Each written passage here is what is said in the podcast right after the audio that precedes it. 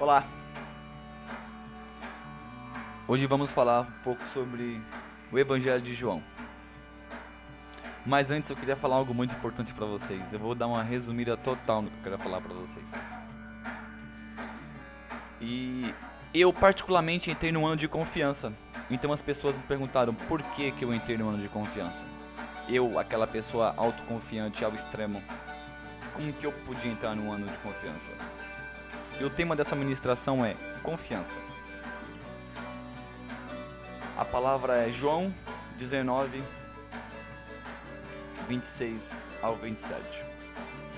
Diz o seguinte: Ora, Jesus, vendo ali sua mãe e ao lado dela o discípulo que ele amava, disse à sua mãe: Mulher, eis aí o teu filho. Então disse ao discípulo: Eis aí a tua mãe. E disse aquela hora ao discípulo: A recebeu em sua casa.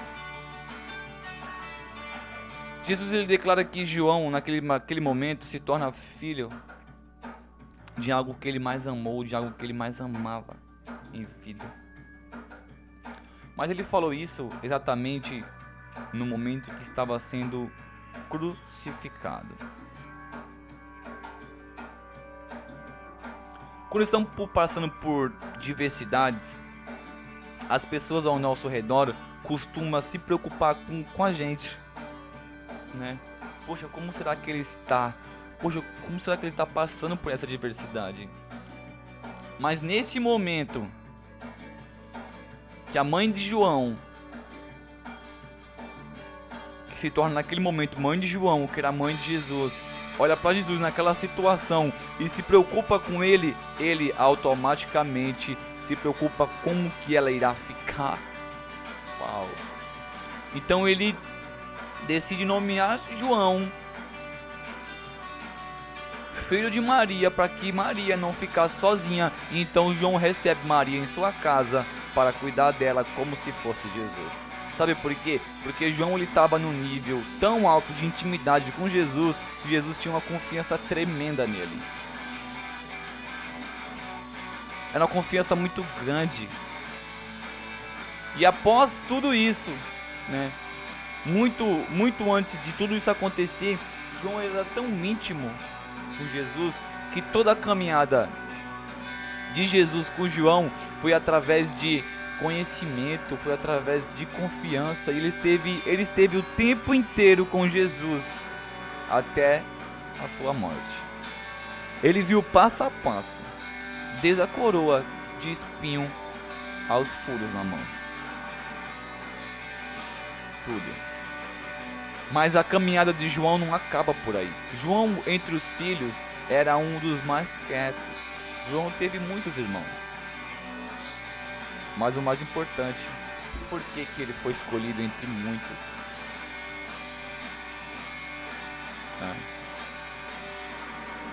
Muitos não seguiam Jesus. Muitos não conheciam Jesus. E só vieram conhecer Jesus depois de muito tempo. E a palavra de Deus, ela deixa isso bem claro na Bíblia.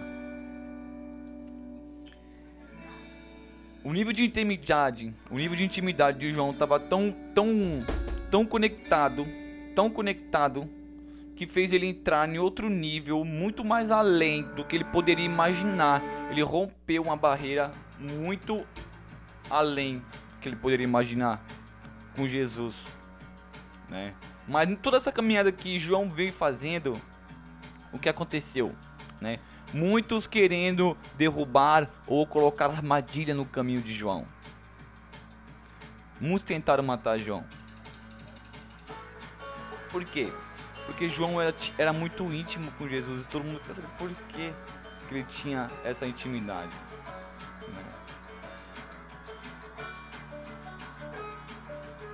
Depois de muito tempo tentando tirar João de vida e não conseguindo, eles mandaram ele para a ilha de Pátio, Ilha das Cobras. E lá João passou alguns anos, e eles achando que João já tinha sido morto ou já tinha acontecido algo com ele ali, e lá ele permanecia vivo o tempo inteiro. Uau! acredite.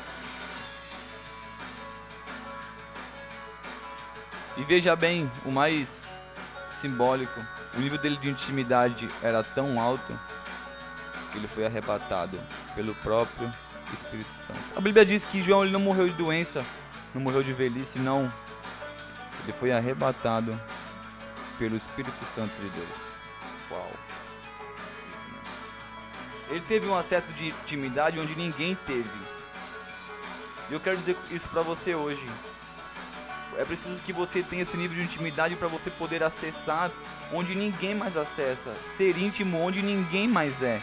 Então só assim você vai ter uma conexão direta com Jesus. E ter autoconhecimento sobre a palavra dele.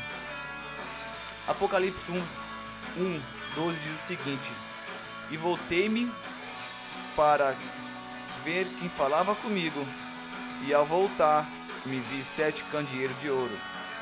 E no meio dos candeeiros, um semelhante a filho do homem, vestido de uma roupa tarla e cisga, à altura do peito, com um cinto de ouro. E a sua cabeça e cabelos era branco como a lã e os fios de neve, e os seus olhos como chama de fogo. Jesus sofreu o que ele sofreu, mas Jesus foi glorificado.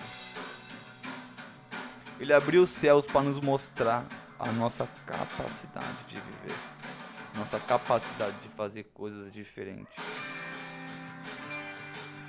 Tendo em parte tudo que Deus já fez e já vem depositando nas nossas vidas, podemos afirmar ou até mesmo confirmar que temos total confiança nele, mediante situações vividas e livramentos. Tudo isso, ainda assim, desconfiamos de Deus. Acredite. Depois de tudo que ele já fez por nós, nós ainda conseguimos desconfiar dele. Em Salmo 22 diz o seguinte: Em ti confiaremos, e em ti confiaram nossos pais, confiaram e tu o livraste. A ti chamaram e foram salvos, a ti confiaram e não foram confundidos. Entre um ano de resgate, não simplesmente sair falando que vai resgatar vidas, pessoas, ou algo do tipo, que você vai fazer acontecer, ou algo parecido. João recebeu um legado e foi com ele até o fim, pois a sua confiança esteve em Jesus, seu único Salvador.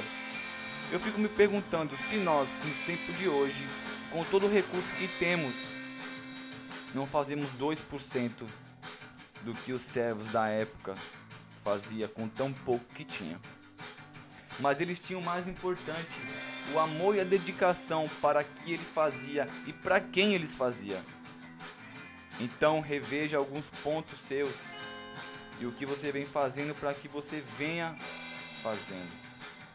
Se você está aqui por sua família, tem algo de errado. Você tem que estar aqui primeiro por você. Para você ofertar uma pessoa melhor para toda a humanidade, é necessário que você comece o tratamento primeiro por você. Não espere mudanças de 2021, afinal, não adianta o ano mudar e você não mudar. Seja a mudança que todo mundo espera. Então, viva melhor e semelhante a Jesus. Amém? Foi um resumo muito rápido. Espero que você tenha entendido. No estúdio não tem tanto fogo, igual é pessoalmente. Mas que venha ser derramado glória, muitas chamas, ao ouvir esse áudio. Amém.